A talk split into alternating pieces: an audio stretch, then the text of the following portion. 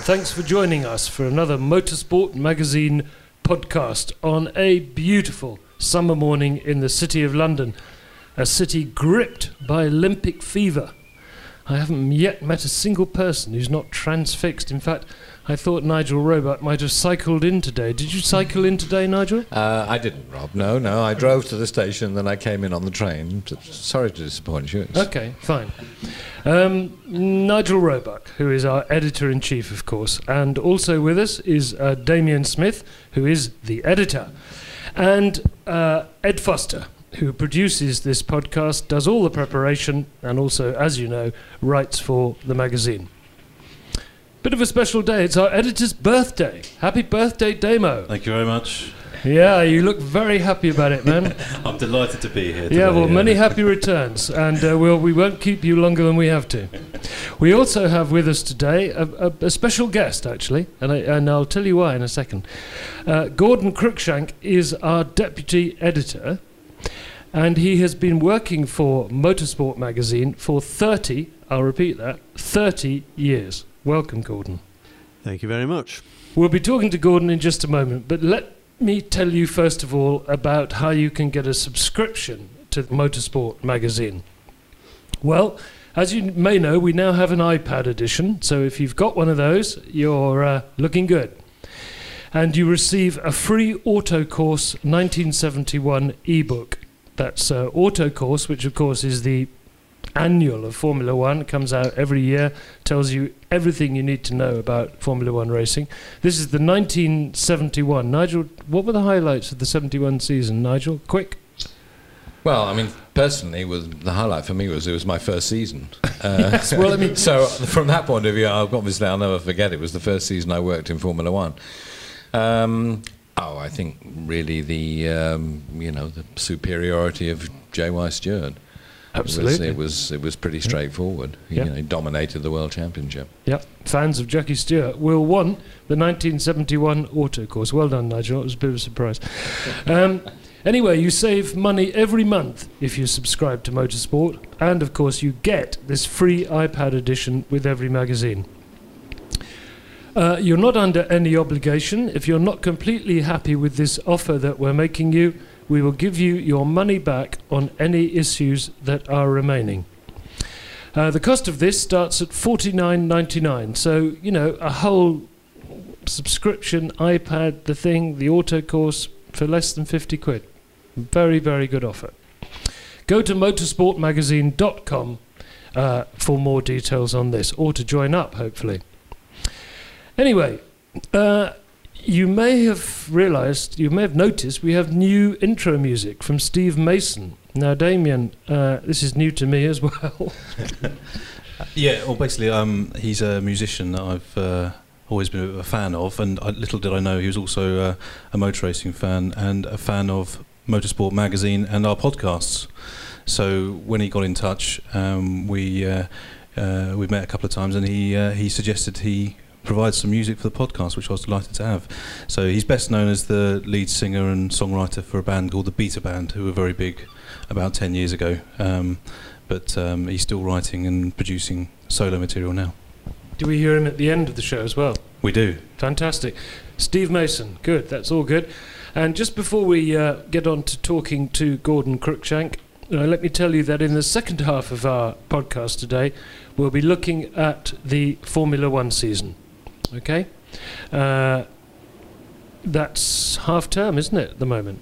Yeah, half term in the Formula One season, and all of us will be having a look at that. Gordon, welcome. Thank you for coming.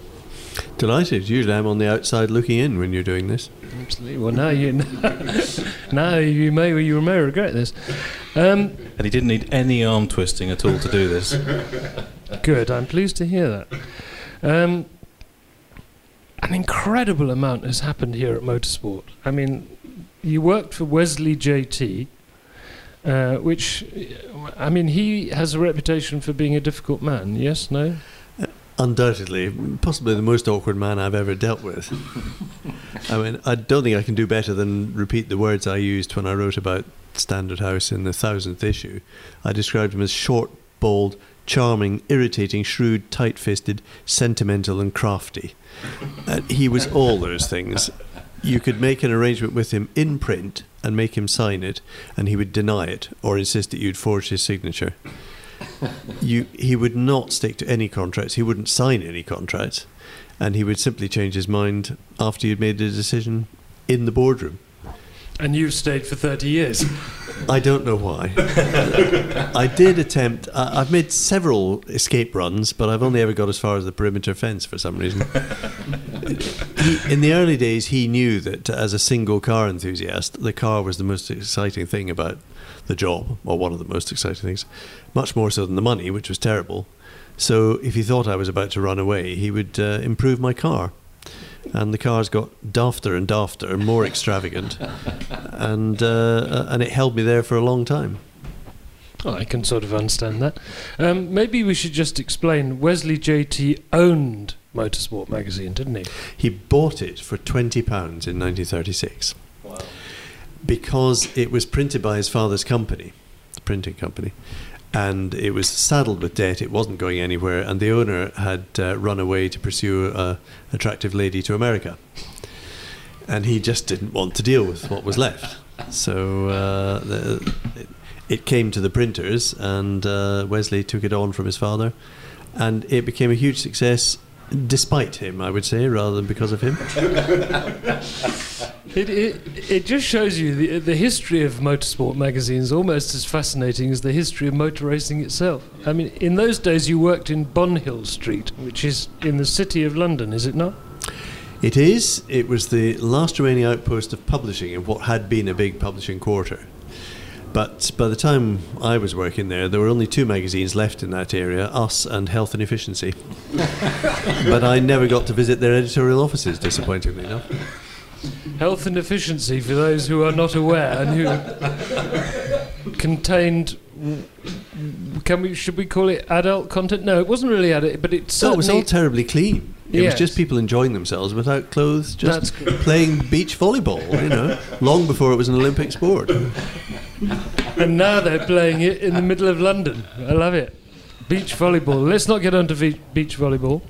Um, now, Gordon, can you describe to us what it was like in the motorsport magazine environment then, and and and how it's changed? Because the, the old days of publishing were very, very, very different, weren't they? Well, there's two parts to that. One is the office, which, although it was a 60s office, looked as if it had been derelict since Victoria's reign. it was piled high with junk, paperwork, press releases going back to the 1950s. There were ghastly broken floor tiles. The, the blinds hung down. The windows didn't close. It was freezing in in winter and boiling in summer. And uh, in the middle of all that, these two extraordinarily respected magazines managed managed to come out on time every month and every week, The other one That's- being Motoring News, of course. which was the uh, yes our weekly sidekick. But apart from that, it was uh, a, quite a difficult place to work because of the old man always interfering. And also at the time, we were back in the old days of typesetters, a separate union for the typesetters, and there was a separate union for the graphic people, and there was a separate printing union, which affected us because unusually Motorsport printed its own papers. We had printing presses on the ground floor. So we had to deal directly with the typesetters if you wanted to make any changes, any corrections, and Bill Boddy had plenty of corrections to make. you had to go down and negotiate with them. And if you got one minute over their rated time, it was no, it's a weekend now. Can't do that. and it was such a battle. But luckily, Mr. Tee loved battles. His favourite occupation was conflict.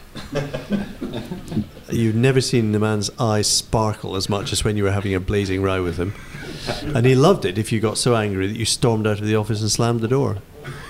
The good part about that was then he would feel soft and guilty afterwards. So half an hour later, you could go back in, ask him for any ludicrous expenses claim you wanted. Can I go to the Mille Miglia, Mr. Tee? Oh, yes, boy. Yes, boy. I, I like it when somebody stands their corner. Well done.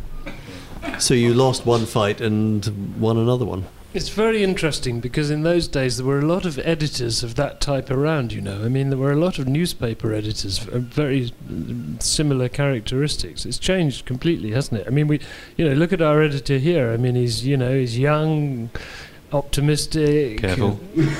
You left out the word dynamic. dynamic. I mean, in this time though, Gordon, I mean, 30 years on one magazine, it's it's moved offices five times, and it's had four different owners. So what on earth has kept you going all this time? Well, luckily, it's been a bit like changing jobs all those on all those occasions. It hasn't been the same job, and the magazine has even changed its coverage. Of course, the, uh, went to Haymarket, stopped doing Formula One altogether, went into the historic side, which is what drew me in in the first place. So uh, it feels like a series of magazines, but belonging to the same family. I'm, I'm always intrigued, Gordon. You tell us stories about uh, working directly with the Bodden, Bodden Jenks. Um, just take us back to the summer of '82. What, what was it like coming into that environment? How did you join motorsport, and what was it like when you came in? Well, I didn't apply for a job on motorsport for a start. I applied for a job as rally reporter on Motoring News. But, but the, by the time I got down to London from Scotland, uh, the vacancy was already filled, but nobody had thought to tell me. Uh, so I, I I went all the way back to Scotland, and then I got a phone call saying, "Oh, we should have interviewed you for a different job while you were down here," and uh, because the the then assistant editor, and there was only ever Boddy, the editor, and some harassed individual in the office putting the thing together. So the then assistant editor was desperate to get out and thought, "Oh, this sucker might be uh, drawn in to replace me."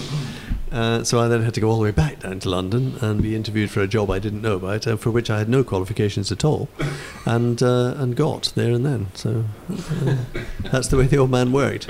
Uh, and in those days, was was, was Bill Boddy in the office? Uh, No, he was hardly in the office at all. He was he would be there for the monthly board meeting. He might come up once to collect a test car, but even then, it was he was in Wales by then, four and a half hours drive away, and he was in his seventies then. so you were essentially pitched in to run the thing on your own. The whole thing. I had one issue overlap, and I'd never worked on a magazine or of any sort, and I had to not only write, I had to do the road tests, I had to do the, all the vintage race reports when we covered everything the VSCC did, and I had to plan the issue. I had to work out the pagination, which you don't even think about now. It's all done automatically, and um, and lay out the pages, which involved long strips of galleys. That's all the printed long runs like thin toilet paper, chopping those up, sticking them to the page with wax, and then handing it all over to the typesetters. And tell us about those board meetings as well, because that was when uh, Jenks used to come up to the office as though. Should we just uh, sh- should we just say we're talking about Dennis Jenkinson because Yes. maybe maybe not everybody who's joined us today. We're talking about Bill Boddy, who was uh, our editor for many years, and Dennis Jenkinson, who of course was our Grand Prix racing reporter. Sorry, Gordon. I thought you said grumpy racing reporter there. Very appropriate in many ways. Could be, I was say. a, a great man though he was, he was quite difficult to work with too. Yes, the board meetings. Oh God. We were stuck in this tiny airless room with the wallpaper peeling and more junk piled into it, just enough room for us all to squeeze in. Um, the old man got very cold very quickly, so uh, he would have an electric heater under the desk in front of his knees. And the temperature would rise steadily, and the sweat would roll off everybody's faces. We would all have these discussions, but he, the old man couldn't remember who was who. He just went by the seats you were sitting in. So if you happened to sit in the ad manager's chair, he would ask you how the advertising was doing. And, and it was much too difficult to explain that you weren't the ad manager. It was much easier just to say, oh, slightly below par, but good promises for next week. And he'd be quite happy. Uh, and then we'd go around and we'd have some vague policy discussion. But it was all pointless because the person who was keeping the notes couldn't read her own shorthand. so she always had to come to me afterwards and we'd make them up, uh, which was irrelevant because the old man never read them and couldn't care less what we decided. And uh, the, then there, there'd, be, there'd be quiet moments when the old man would nod off. But um, we just sort of kept talking quietly until he rejoined us. You know, it seemed, se- seemed rude to wake him. The main reason for the board meetings, I have to say, were so that Boddy and Jenks could complain about what was in the magazine, i.e., anything I'd done. uh, because they just wrote what they wanted. They had no conception of making it fit. And uh, I was left trying to force it all into the magazine, and that meant chopping things. And Jenks hated that, as you know, Nigel. And um, Absolutely. Boddy hated it, but Bod had a way out because anything that he chopped out would uh, resurface the next month, expanded. uh, in the same way that yeast for brewing uh, burbles away in the bucket, and no matter how much you take out, there's always more growing in the bucket. Well, Bod's writing was like that. So uh, I'd go in there, I'd be lambasted by both of them, and then we'd come out and they'd be as nice as pie to me uh, outside their office. And that was the only reason for the board meetings. The extraordinary thing is, Gordon, that several thousand people looked up to people like Dennis Jenkinson and Bill Boddy as, as gods. I mean, particularly in Jenks's case. I remember my own father used to keep telling me how wonderful Jenks was and made me read what he wrote from the age of five, I think.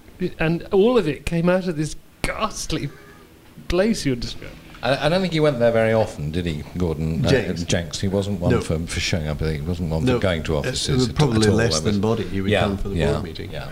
But I'm, I'm not doing down uh, their extraordinary knowledge and, and writing ability. I mean, there's no doubt at all about that. But um, they weren't the smiling heroes all the time that people imagine. Did they make it to the Christmas lunches as your Christmas dinners? Didn't you have once? Bill would drive up from uh, Wales yeah. And sit there grimly while the old man told us what a wonderful place it was and how lucky we were to work for him. It, it, there was something terribly medieval about it. They would clear out the warehouse and uh, line up these trestle tables, and we'd sit round them like school children with paper uh, napkins and you know the, the crisps and the, the cider flowed like well cider. And um, there would be a top table with Mr. Tee and his family uh, because uh, half the people in the office were related to Mr. Tee. and um, and Miss Roberts, his secretary, who was this terrifying figure in flyaway glasses, who uh, you didn't want to get on the wrong side of. And they sat on the top table, and then the us less important people uh, sat down below them, uh, admiring their progress. You know, uh, it's also worth remembering that these were the two publications that everybody wanted to work for. I mean, if you wanted to get into motor racing journalism, you went to Motoring News, pretty much, didn't you? You you did. I mean, um, I, in fact, I mean, um, my my knowledge of Mr. Tee is is fairly minimal because I never worked for him. But he did, uh, on one occasion, offer me a job. Um, and the interview, it was the interview really that decided me. Probably I didn't want to work there because I. He offered me the job and he said, uh, "Well, what do you think, boy?"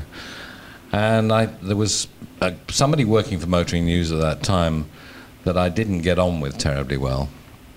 And I said, well, you know, it's um, thank you for the offer. I, I the only thing that concerns me is that I, I, I, you know, I've got my doubts day to day. I'd get on very well working with X. He said, well, it wouldn't matter, boy. So I said, well, how's that? And he said, well, it's his job I'm offering you. Yes, that, that figures from what Gordon Cruickshank has been telling us for the last few minutes. Um, And Mr. Tee was quite capable of sacking somebody with verbal notice backdated and, and did it several times in my experience. Get out, boy. I'll sue. I don't care. tell, tell us about some of the. Tell us about. I mean, did okay. W- did you get out of the office to actually go to a motor racing event of any kind? Yes. Yes, I did, uh, mainly because I had to, because there was no one else to cover the vintage reports that Bod wasn't doing. And uh, when there was an Exeter trial to cover and Bod had flu, then that became my job.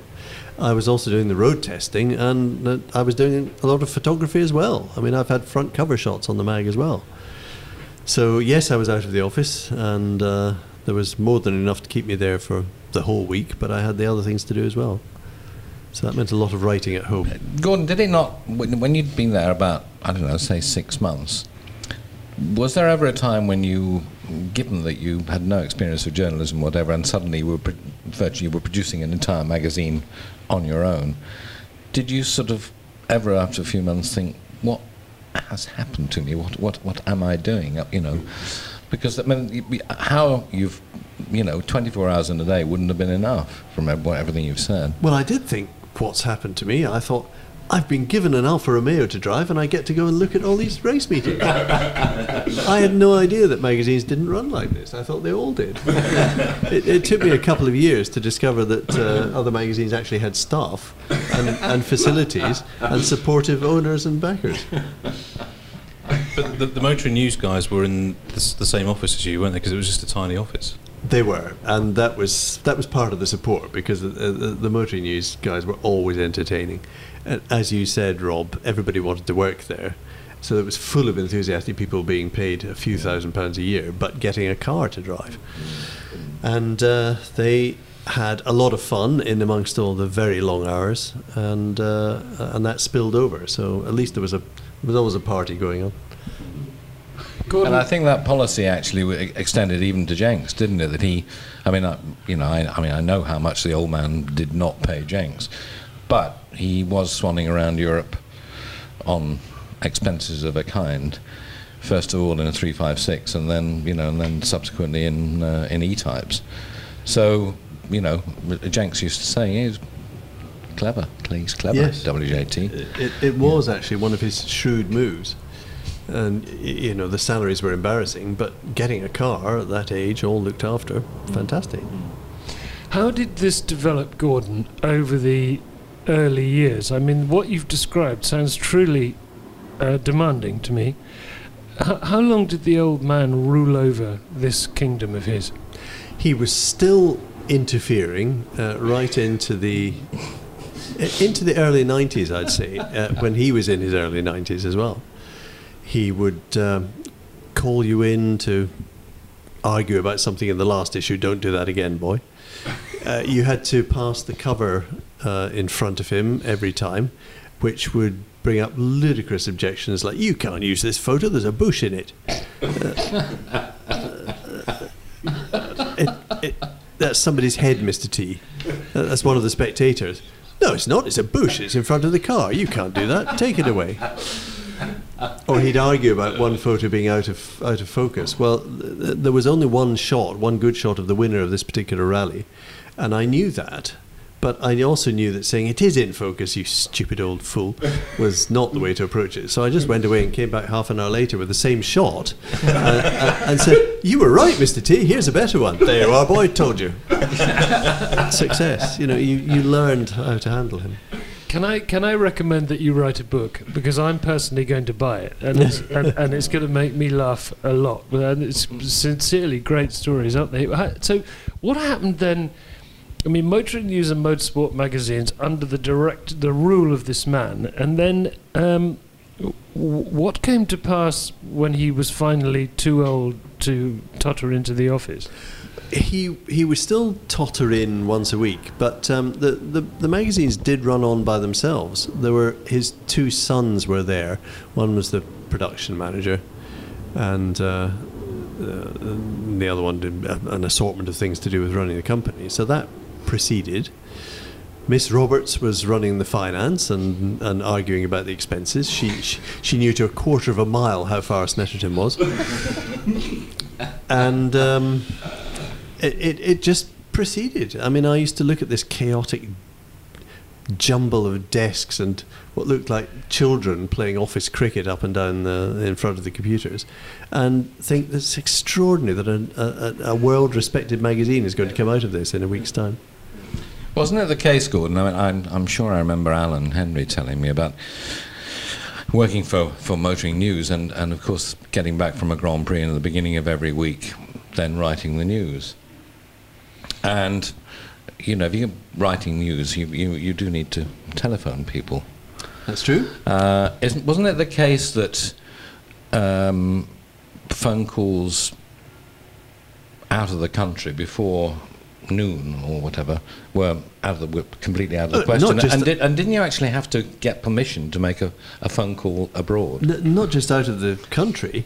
You, you younger listeners may not know that in the old days it was um, cheaper to ring in the afternoon and dearer in the morning. So you weren't allowed to use any to make any phone calls in the morning, which is a bit awkward if you're trying to ring Brian Henton to find out what happened uh, in his race.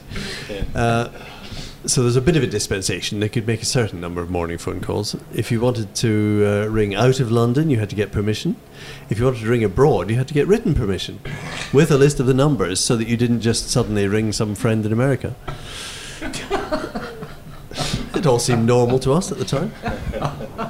I mean, this was the thing, wasn't it? Really, is that as you point out, you didn't know that this was different from other organisations. Uh, But were you aware, Gordon, at the time, uh, how respected these publications were in the sense that you know the, uh, the sales were very good, weren't they? And a lot of people, you know, it was their bible, wasn't it? Motorsport magazine. Oh, I well, I came to it as a, a reader of both, so I started off thinking these are well-respected magazines put together by impressive-looking men in suits, uh, you know, in their fifties, presumably, in rather smart offices in the city. So uh, it, it was a bit like some sort of parallel universe, but I kept thinking, in a minute it'll all snap into place, uh, and it'll look like a grown-up outfit. But uh, no, uh, as you say, these were respected magazines selling enormous quantities. I mean, Motorsport was uh, at, at Grand Prix issues it was selling 160,000 uh, issues. Cool, we'd like some of that today, wouldn't we? That is absolutely amazing, No isn't internet. it? No internet. internet. Hardly any, to go for hardly any TV. Hardly any racing on TV. Yeah. Yeah. And even though Yeah. there were the weeklies, uh, Jenks's summary a, a month later, or you know maybe five or six weeks, uh, me, uh, weeks afterwards, was still the place where you actually found out what had happened Yeah. to Well, that because team. his Continental Notes were the, were the must-read of the month, weren't they? really? Yeah. Well, that was something you wouldn't see anywhere else. Uh, perhaps in Autosport there might be a feature on. Well, not really, Gordon, because the whole point was, I mean, you know, Jenks was sort of really from April to September just on the road, wasn't he, doing his own thing, and he if he he would go to every Grand Prix and also to every World Championship sports car race, which tended to alternate. So every weekend he was in a major race somewhere. And dropping in quite casually on Lamborghini and Yeah, uh, uh, that's that's absolutely right. Or, or he would drop in for dinner in, uh, you know, in Modena and, and finish up having dinner with, you know, Behra or Because Castellotti because they all that was where they all hung out and Hmm. and it was a community in those days. And Motorsport was the only place where you'd find that detailed information. Damien, you're the editor of Motorsport magazine right now, and you rose through the ranks to become so. Um, when you were starting off, because you started, I think, with Haymarket Publishing, didn't you? Yeah, I started at Yeah. Autosport. At Um, it was in '96, um, so it was just before um, Wesley Tee passed away, and the magazine, not long after that, changed ownership, um, and Haymarket uh, bought up Motoring News, LAT, which is what they really wanted, because the, the photographic archive at LAT is the world's biggest uh, of its kind, and it's uh, a fabulous archive.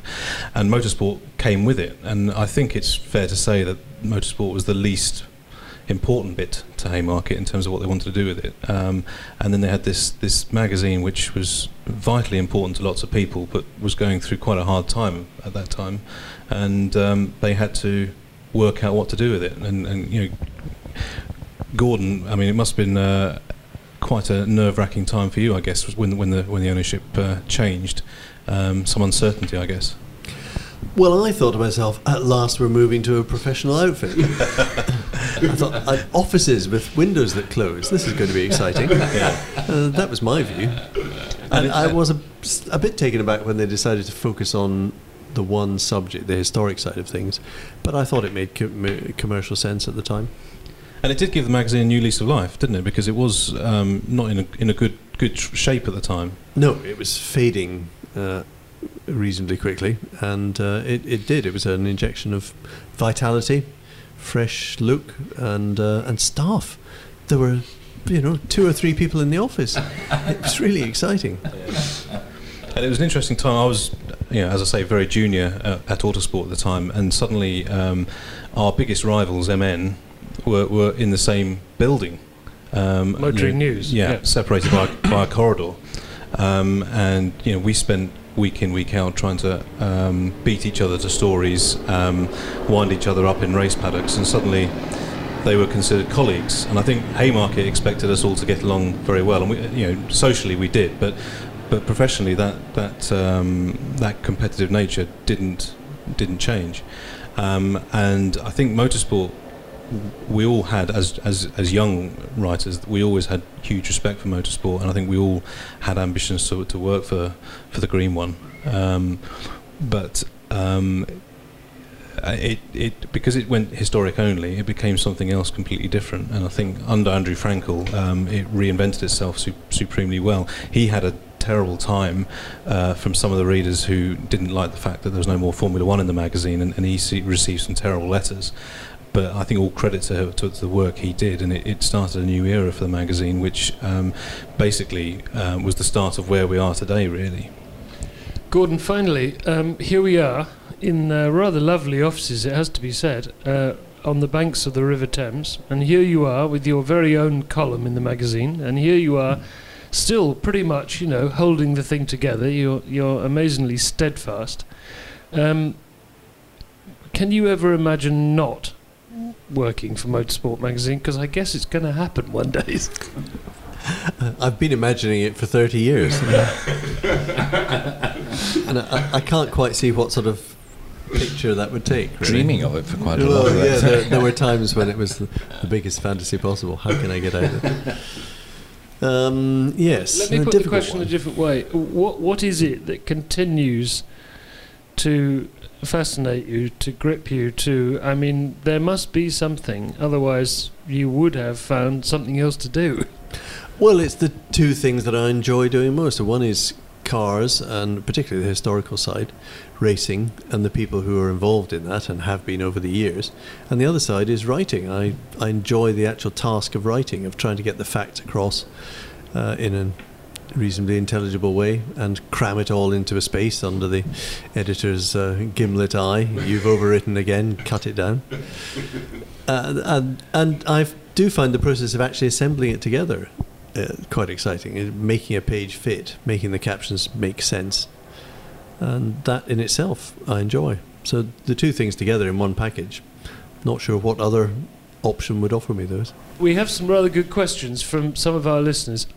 Um, Gordon, this comes from Mark Green, and he wants to know who you've enjoyed interviewing the most and why.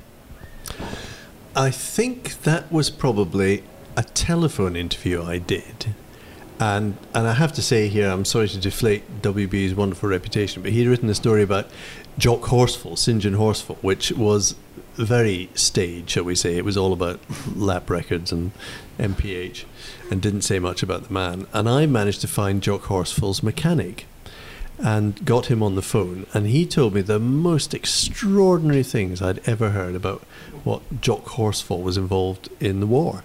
It was the first time I'd heard the story of him driving the body of the man who never was, the the spy who was dropped in the sea to fool the Germans. He drove uh, the the van with the body, and it was his van with a tweaked engine. He drove it up to uh, Scotland to be loaded on the submarine. Well, that that was not a public story at that point. And he told me that uh, St John Horsfall's one of his tasks during the war was testing security on air bases and harbours. And it was his job to go and try and get the harbour master drunk and find out what ships were coming in. And he had a trick for matching him pint for pint, which was he would eat a pound of butter beforehand. Oh, and then and he reckoned that stopped him getting drunk. He could have four pints with the harbour master and see if he could tease information out and then report that back to MI5 or MI6, whichever it was. He was also given the task of trying to break into RAF bases, and he was told there is an emergency number which might get you out of trouble, but you're not to carry it, and you're only to use it in extremis once you've been apprehended and you're in jail, and uh, you're about to be done for treason. That's the only time you can ring this phone call, ring this phone number. So he would try and wriggle his way through the grass with a camera and take photos of aircraft landing and taking off as if as a spy would. Uh, it was the most entertaining 40 minutes on the phone I've had. It was an extraordinary tale and completely unexpected. Absolutely fantastic. I mean, uh, you know, that sort of thing is uh, doesn't happen very often. That's for sure. Does well, maybe you should just briefly explain Jock Horsfall for, for people listening who don't know Jock Horsfall. A, a, successful racer in, particularly in Aston Martins, and there's still an Aston Martin racer in, named the St John Horsfall Trophy. Uh, he was uh, a keen enthusiast, a privateer, did extremely well with very modified cars. This one comes from Henry Hope Frost, and uh, only you will understand this question, but you will explain it, I know. He asks Was the chicane at Standard House easy flat, or did you need to lift?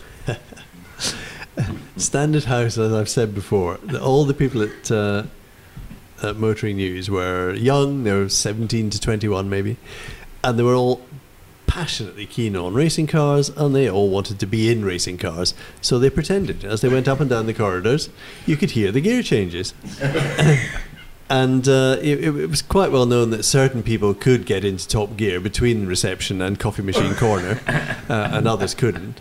Uh, uh, and it was a tricky 90 right, 90 left, that corner, with a, a, junction off to the warehouse. So sometimes you could hear people coming in opposite directions. And, and they were terrific mimics, some of them. Simon Arron, particularly, get him to do a, a turbo F1 car for you. uh, and you could hear them hitting max revs and then changing down. And the answer, Henry, is no, you had to drop down two gears for it. but of course, you couldn't see over these horrible panels with their ribbed glass that separated the place. So quite often there were loud collision, collisions and uh, uh well-known reporters spinning into the barriers. it was uh, yes, it was a scary corner. The, the, the, the run down to Motoring News was much better. It was nice and easy, and then a square left at the bottom. Well, there you are. See, that's what happens when you get a, a, great many real enthusiasts together who are also very young. Why not? Why not? Um, ben Harris wants to know how would you sum up the motorsport style of writing and journalism and how it's evolved over the 30 years you, you've been involved? If I said variable, I think that would be true and not as damning as it sounds because there are magazines like the New Yorker, where there's a very strong style and everyone has to stick to it. We've never done that. Bod has been allowed to, to ramble uh, fascinatingly over anything that interested him. Uh, Jenks had his own unique style where he would just dismiss a driver who, who, who he didn't think was trying hard enough. I mean, famously in the results, sometimes instead of the you know suspension broke or eliminated by crash, uh, one of them said driver gave up. now, now, no magazine that had an imposed style would allow something like that. So I think the strength of motorsport is that we've had knowledgeable people who are passionate and who write what they want, and the editors allow it uh, with certain limits, I think, Damien. Yeah, yeah. but generally, if they want to write uh, 5,000 words on something, we allow that. We don't cut it back to fit. Long may it last with as few limits as possible, is what I say. I know why you're saying that, Rob. yes. Duly noted. okay. Uh, one last question, Gordon. Thank you. Um, it comes from Pedro Paiva, or Paiva.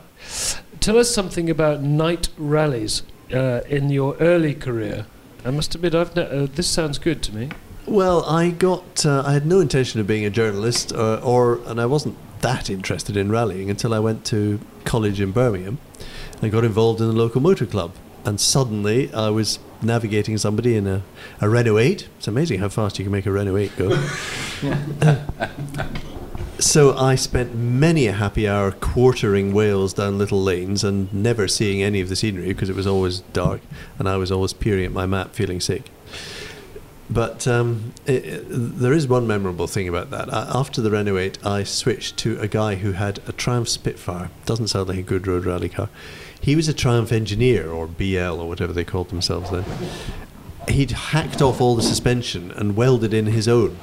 So it had uh, proper wishbones all around. It was about two feet off the ground. It looked like a monster truck with a Sp- Spitfire on top. Uh, unfortunately, he'd worked from a very rotten body shell, so you could see right through the floor. And going through a ford or on a wet night, the water just sluiced up through the floor. And when you get out of the car at the, you know, one of the pauses, when all the navigators would get out and be sick in one hedge, and all the drivers would get out and have a wee in the other hedge and um, I'd get out soaked to the waist and uh, looking as if I'd been very, very scared indeed. It really was the fastest B-day ever built. Fantastic! I love these stories. I could sit, I could sit here all day. Um, I must. It must admit, it does raise the question a bit, doesn't it? You know, when you listen to a man who's been doing this for 30 years, is you know, have we really improved things? I mean, uh, health and safety has taken so much of these great things away from us, hasn't it? I mean, you know, that a rally car like that would never be allowed uh, anymore. Anyway, Um, thank you, Gordon, very much. Thank you. Thank you. It's been fun.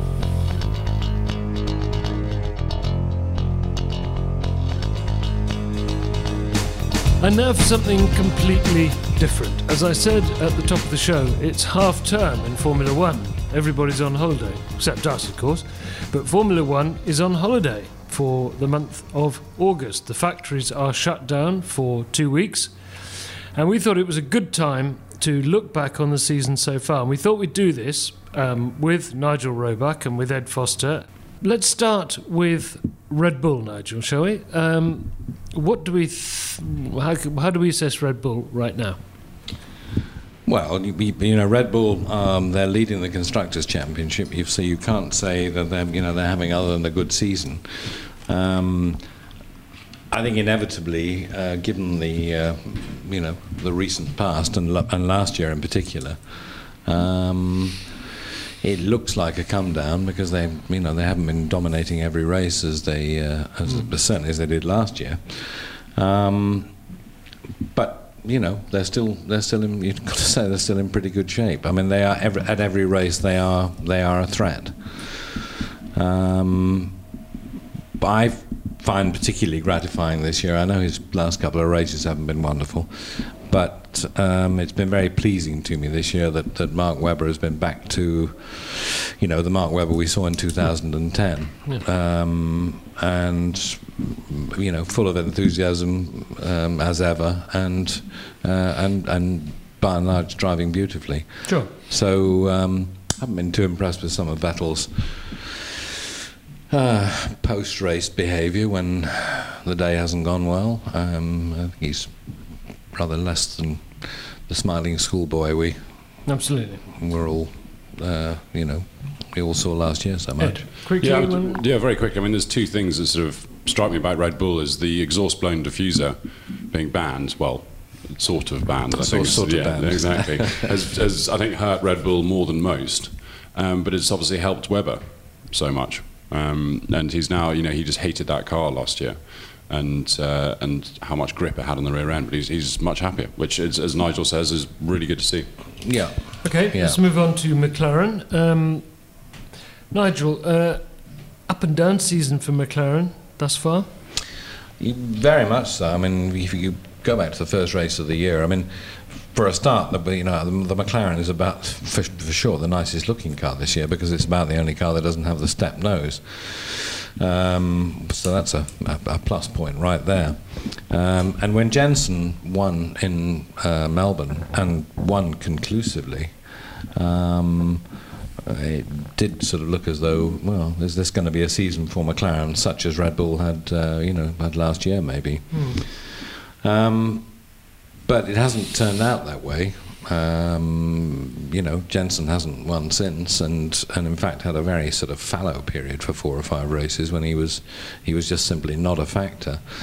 Um, Lewis has uh, has won twice, and I think Lewis is by and large Lewis is driving beautifully this year, um, which he needed to do, God knows, after the fiasco of 2011.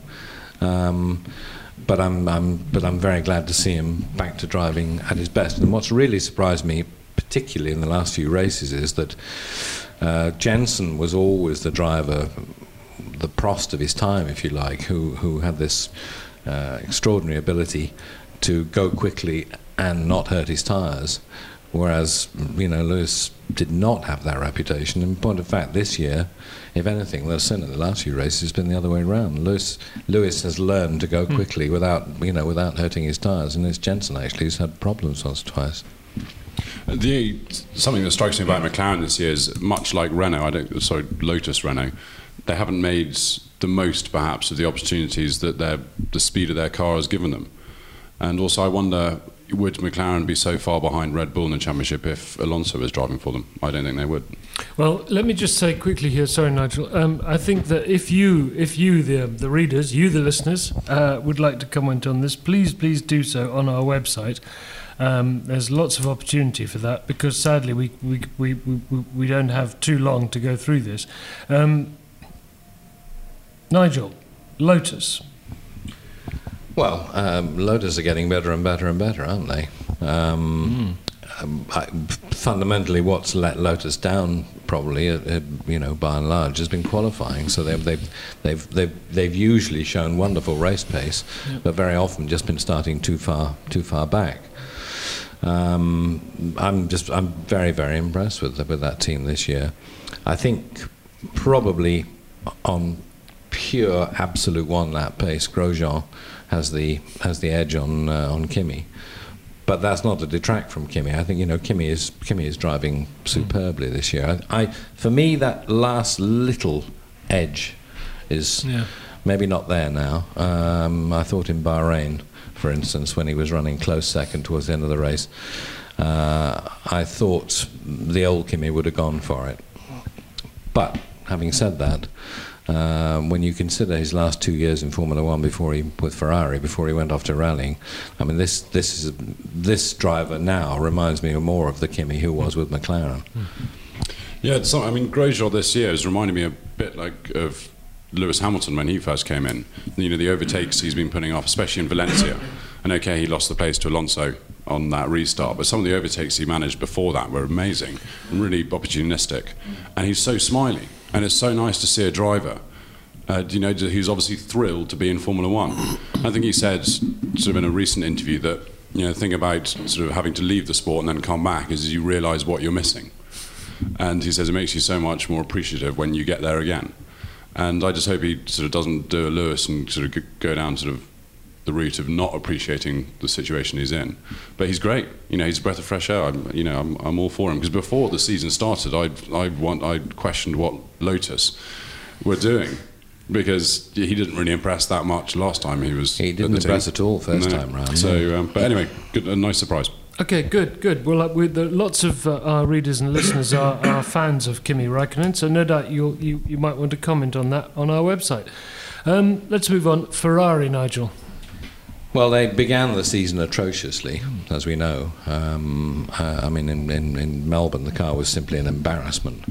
Um, but they've, uh, I, I, I admire the way they've, they've, I mean, it looked like a disastrous car, not just a poor car. It looked like a terrible car. But was any of that hype from the press? Uh, I don't think so. I, I think the um, I think you know the times they were not doing in testing, um, and the sort of testing they were doing. Um, I mean, they they were addressing very very fundamental problems with that car. It's not by any means the best car now, but it is it's hugely improved, and I think what's been the difference between uh, between them, particularly with Alonso and, everybody else, is that I think I think fundamentally every race they've made the absolute most of what they had. Um, Fernando himself has made extraordinarily few mistakes, and he's just been absolutely on his game the whole way through. Um, and I.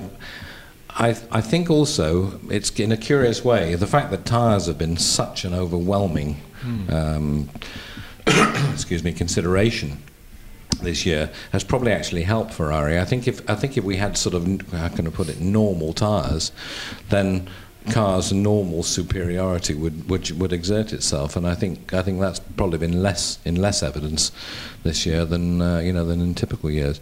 So I, I mean I think I think I think Alonso's just Alonso's been simply brilliant, and I I think it's a tragedy for Massa and certainly for Ferrari that Felipe has contributed you know damn all to the to the uh, constructors.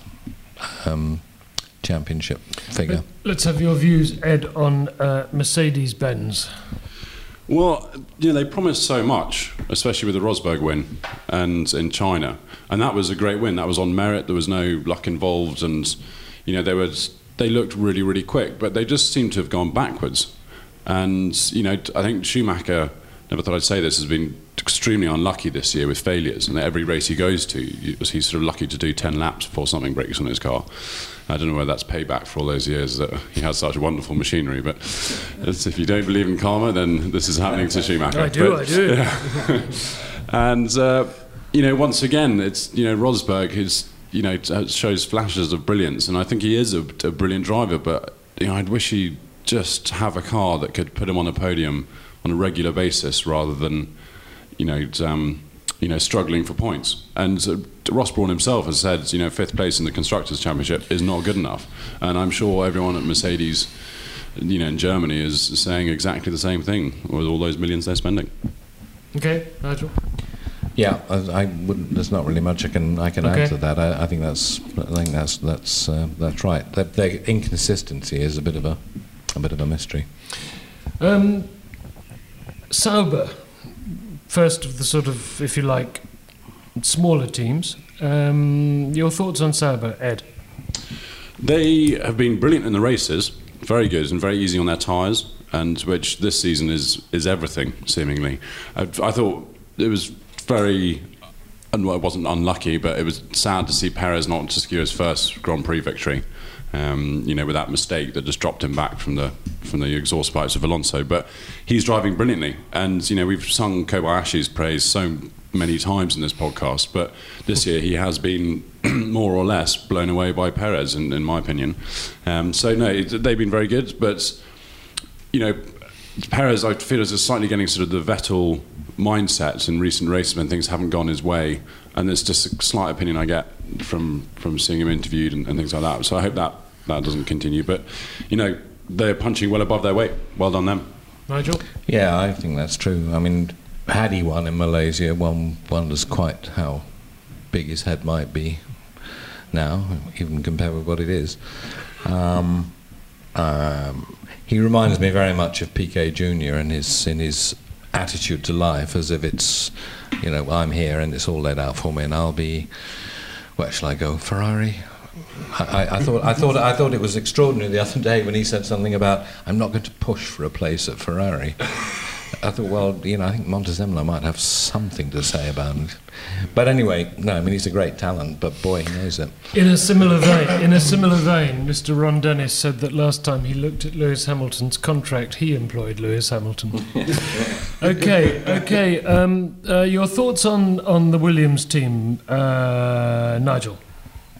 Well, I, I mean, I'm delighted to see it's been God knows up and down, um, but I'm I'm just delighted to see Williams sort of fundamentally, you know, back in the mix. Um, I mean, I think last year was absolutely heartbreaking just to that great name. I mean, what did they have? Five points the whole the whole year. Um, I thought Barcelona was completely out of the blue. I mean, who who who saw that coming? I, I don't think any of the regulars did. And Maldonado that weekend was absolutely perfect. I mean, no mistakes at all. And I thought, you know, I, I mean, he's, we've always known he was quick, but I thought the uh, the chances of him on race day, you know, doing the entire distance, making no mistakes under pressure, were fairly minimal. And so I was I was very very impressed. But then you fast forward to Monaco. And exactly right. Yeah. So, um, Um, I mean, I think I think Maldonado has been maligned on occasion. I, I, I think, um, and this is actually you know what made me a little bit angry, but with um, with Perez recently after Silverstone because I really didn't think that was anybody's fault. The accident, you know, that they had there, and I thought that was Perez just going back to being. On the other hand, quite justifiably angry with, with Maldonado for what he did at Monaco. okay. But, you know, the guy's quick. And Bruno, I don't know what to say about Bruno. You know, you look as you see him one weekend and you think, boy, he really is good. Actually, he really is good. And then other weekends you don't really notice he's in the in the place. It was well, you know, like the tyres and the whole Formula One season, you know, as a whole. Okay, Ed. Um, half term for Force India. They haven't devel- uh, delivered what they promised. Um, you would have thought a team like that would move further up the grid, um, certainly get some better finishes than they have, and they've got two great drivers. You know, I'm sure there's plenty of other teams on the grid that wouldn't mind Hulkenberg and De Resta sitting in their two cars. Um, they've both been very evenly matched throughout the year, and you know, I'd, I'd maybe Hulkenberg isn't as happy with his car as De Resta has been, but everyone's always said, oh, he's the next Schumacher, he's the next Schumacher, and I haven't quite seen, apart from that pole position he got for Williams, um, anything that's really shown him to be as special as he was he was mapped out to be. But no, I mean, Force India, they should be higher up than, than eighth in the standings, but uh, you know, maybe they, De Resta doesn't mind too much because he might be sitting in a Mercedes seat sometime soon. Might be. Um, Nigel, Toro Rosso, uh, what can we say at half term? Well, I mean, you know, a huge disappointment. They've already started with their next year's car. I think they've announced they've, they've Well- given up on this one. But that, uh, I'm sort of quite pleased to hear that.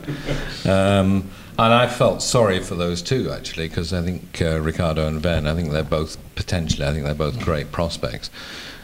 But on the other hand, it's been, yeah, it's been a little bit of a baptism of fire from them. I don't think for them. I, didn't, I don't think for a second they ever expected to be, uh, you know, put out of, at the end of Q1, which has happened to both of them.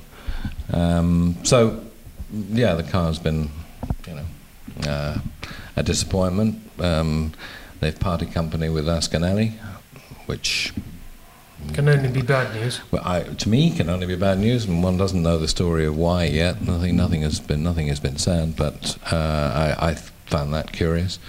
Um, nothing really to say. I mean, just they've made no impression or whatever, other than the fact that, that, that both drivers are, have on it have been able to show a, the sort of fundamental flair that they both uh, they both have once in a while. Okay, um, on to the uh, three uh, even smaller teams. Um, Caterham, Nigel. Uh, I don't know if actually it's quite fair to call that an even smaller team because Caterham is, we are told, uh, Caterham should be doing better than they are, no question about it. I mean, we're, we're now well into the third season of these three new teams, and they have yet between them to put a point on the board. Um, and I thought Caterham would progress quite a bit this year, I must confess. Thinking, you know, Renault engines and, you know, Kovalainen is a, I think, is a very, very good driver.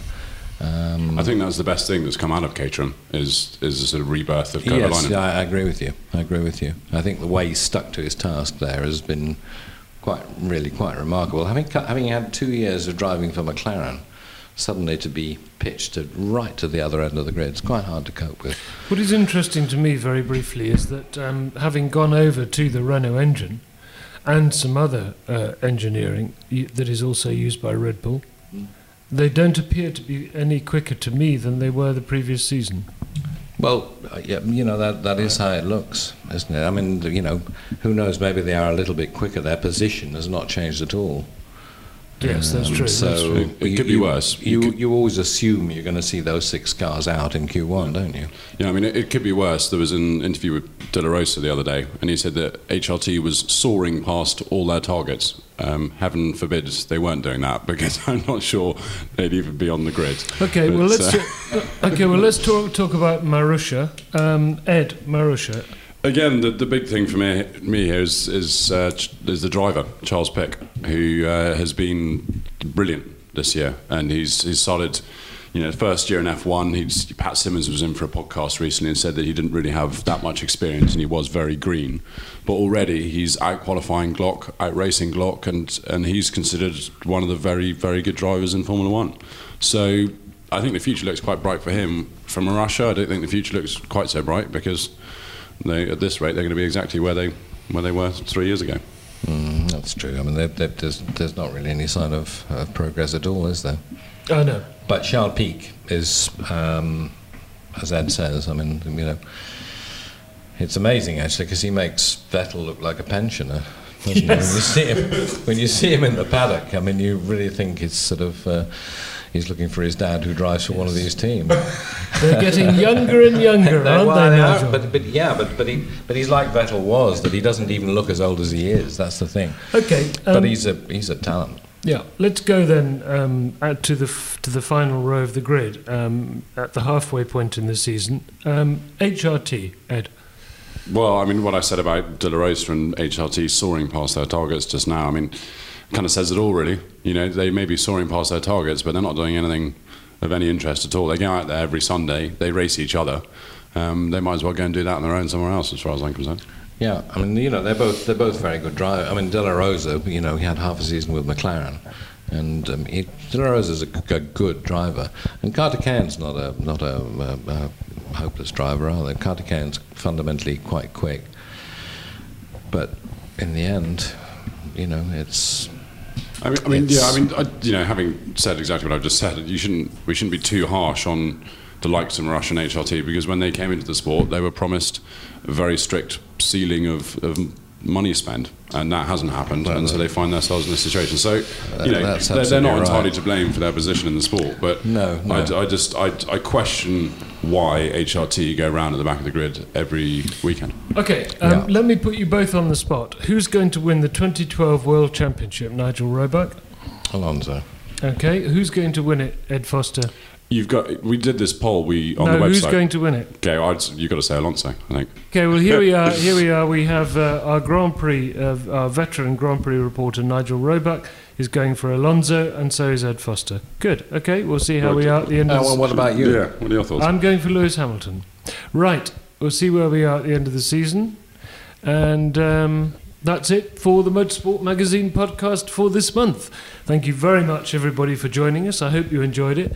Um, if you would like to subscribe to Motorsport Magazine, please do go to our website, motorsportmagazine.com where you will find all the details of our fantastic subscription uh, for less than £50, and that includes um, a free Autocourse from 1971. So, those of you who follow the history of motor racing, you will like that. And of course, please don't forget, we are also these days on the iPad, and I highly recommend uh, you look at the magazine on the iPad. Good.